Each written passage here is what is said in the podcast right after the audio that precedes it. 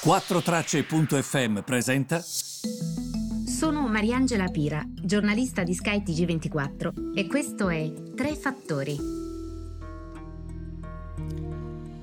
Buongiorno, benvenuti tre fattori del 30 eh, marzo. Allora, ehm, avete visto ieri il boom dei listini finanziari. Eh, ieri c'è stata davvero una fortissimissima crescita e questo è dovuto ovviamente al fatto che per la prima volta, forse con concretezza, si è vista un minimo di risoluzione di questa crisi. Um, eh, L'Ucraina comunque dice che non c'è stato alcun ritiro da parte di Mosca e che la Russia dicendo sì ci sono dei passi avanti nelle trattative sta puntando solamente a confondere e oggi sono state udite, lo avrete sentito, delle esplosioni a Kiev. Quindi sostanzialmente, come dire, nulla di fatto. La situazione stamattina, ieri sembrava veramente che ci fosse una sorta di punto di svolta, mentre stamattina ci siamo risvegliati e la situazione a me pare esattamente uguale a quella di ieri e a quella di avantieri. Sarà forse per questo che i listini eh, vedono una apertura probabilmente negativa in Europa perché le preaperture sono negative in questo momento, quindi potrebbe essere una preapertura eh, potrebbe essere un'apertura negativa per i listini del vecchio continente, così come i valori di preapertura che sono deboli danno. Quindi vedremo che cosa succederà. Sarà sicuramente una seduta volatile, perché anche in Asia le cose, alcuni titoli hanno fatto molto bene, altri sono andati male, e sono stati abbastanza eh, volatili. C'è sempre chi ragiona su quanto serva alla Russia tutto questo. L'Unione Europea vuole fare pressioni alla Cina in un summit virtuale eh, sul suo mh, mm, ruolo in questo conflitto tra Russia e Ucraina, secondo quanto riportano alcune fonti. Quindi sarà proprio l'Unione Europea a fare pressione a Pechino affinché comunque possa avere un ruolo eh, differente. La Turchia da una parte eh, si fa mh, mm, pacere e comunque mediatore di questa crisi dicendo abbiamo rapporti importanti con l'Ucraina e con la Russia, dall'altra parte potrebbe diventare il nuovo terreno di gioco degli oligarchi russi, anche se è una strategia rischiosa eh, per la Turchia. Detto questo comunque non si è mai fatta troppi problemi anche nel gestire ehm, eh, delle problematiche molto più importanti eh, precedenti. Um, la Russia, come vi dicevo, eh, certamente ehm, ha sta avendo delle conseguenze importanti. Lì ovviamente c'è anche un problema di informazione che è importante perché eh, c'è chi dice che eh, è tutto um, molto, come dire, mm, gonfiato, anche da noi, eh, da noi media, eh, ci dicono spesso, guardate che siete voi che state dicendo che la Russia ha problemi in questo momento. Io ovviamente mh, mm, non posso che far altro che offrire una visione a 360 gradi di quello che succede e sta, sarete voi poi a trarne le conseguenze, ma quando la Russia ha invaso l'Ucraina, ehm, sicuramente io penso si attendesse una vittoria molto facile sulla sua vicina, ma l'Ucraina si è dimostrata un oppositore formidabile, sicuramente migliore rispetto a quanto i russi hanno, hanno, ehm, si erano attesi. E questo, diciamo, lo possiamo già dire, lo possiamo già dare per scontato. Siamo ad oltre un mese dall'inizio del conflitto, Mosca sta fronteggiando sicuramente delle conseguenze inattese. Eh, dopo eh, che appunto ha aggredito eh, la sua vicina ucraina. Um, e quindi se dovessimo sintetizzare, eh, gli analisti ripresi da CNBC sottolineano cinque conseguenze. Innanzitutto il numero ehm, dei feriti e dei decessi russi è alto e quindi è importante perché secondo le autorità ucraine più di 15.000 soldati russi sono stati uccisi in questo conflitto. Un funzionario della Nato molto importante ha stimato tra gli 8 e i 15.000, quindi non conferma i 15.000, ma già 8.000 anche uno è tanto, 8.000 è tantissimo, quindi non si sa quanto accurati siano questi numeri, per questo vi riporto entrambe le fonti.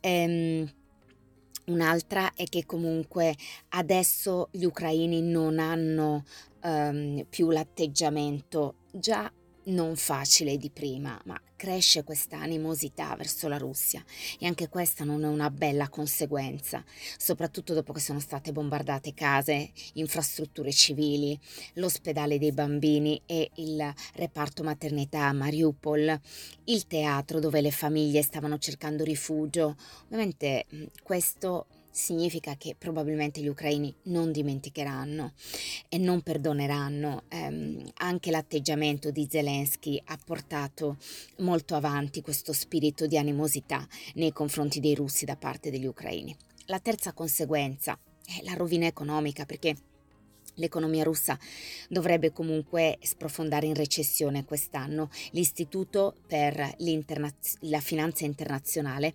prevede che l'economia, Russia, l'economia russa eh, avrà una contrazione di circa il 15% del suo PIL nel 2022 a causa di questo conflitto.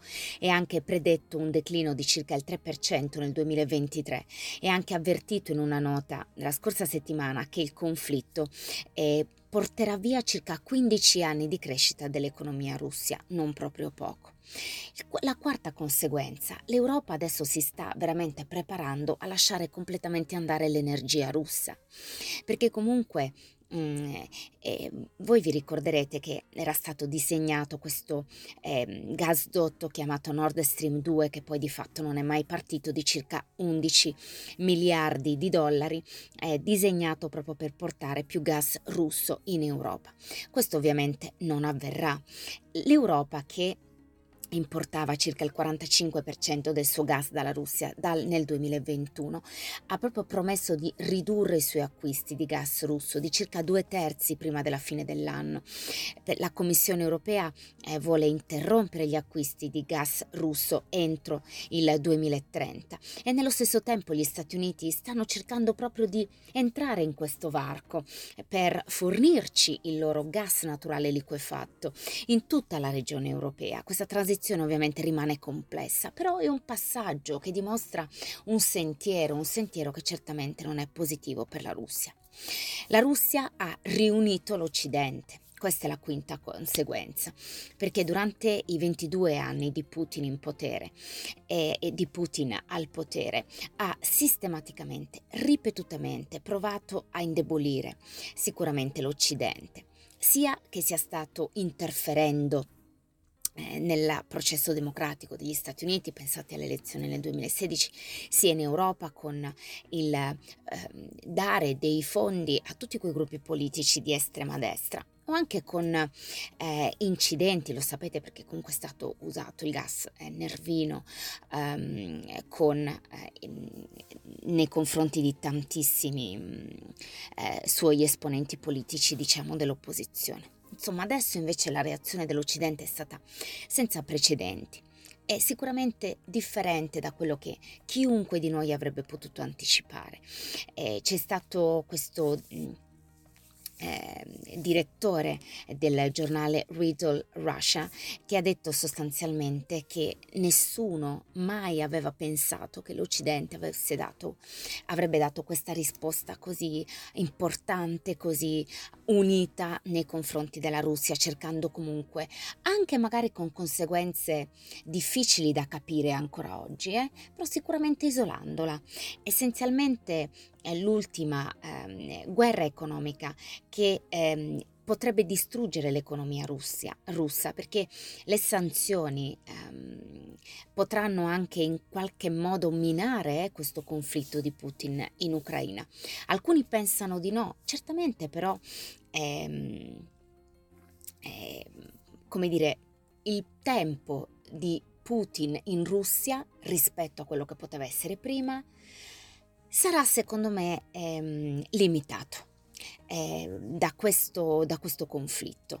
E quindi io trovo molto interessante che CNBC abbia fatto il punto su queste conseguenze economiche in Russia, perché secondo me davvero il conflitto in Ucraina porterà delle conseguenze in Russia e non saranno delle conseguenze piacevoli. Intanto dobbiamo fare tantissima attenzione a quello che sta accadendo nel nostro paese, perché come ha notato T Commodity oggi in un interessantissimo tweet ci sono i primi segnali della distruzione della domanda, perché le acciaierie europee hanno ordini fino a fine luglio, ma stanno facendo grande fatica a prenderne di nuovi perché ci sono stati appunto gli ultimi aumenti di prezzo. E a settembre potrebbe arrivare per noi un, aumento, un brutto risveglio perché comunque queste cose proseguono e questi problemi proseguono e non sono dei problemi eh, di poco conto. Secondo T-Commodity questo disaccoppiamento, il cosiddetto decoupling est-ovest, è già realtà nel mercato dell'acciaio perché c'è proprio una differenza di prezzo tra i laminati europei e quelli cinesi. Stiamo parlando di 700 euro a tonnellata, mentre quello di Italia-USA per esempio è nullo. Sta nascendo una sorta di nuovo mercato euroatlantico. Questo è molto importante perché potrebbe comunque in qualche modo dare un vantaggio competitivo ai cinesi non di poco conto e ne dobbiamo tenere assolutamente, dobbiamo tenere questo in grande considerazione. Io vi ringrazio per avermi seguito e ci ritroviamo con il prossimo podcast.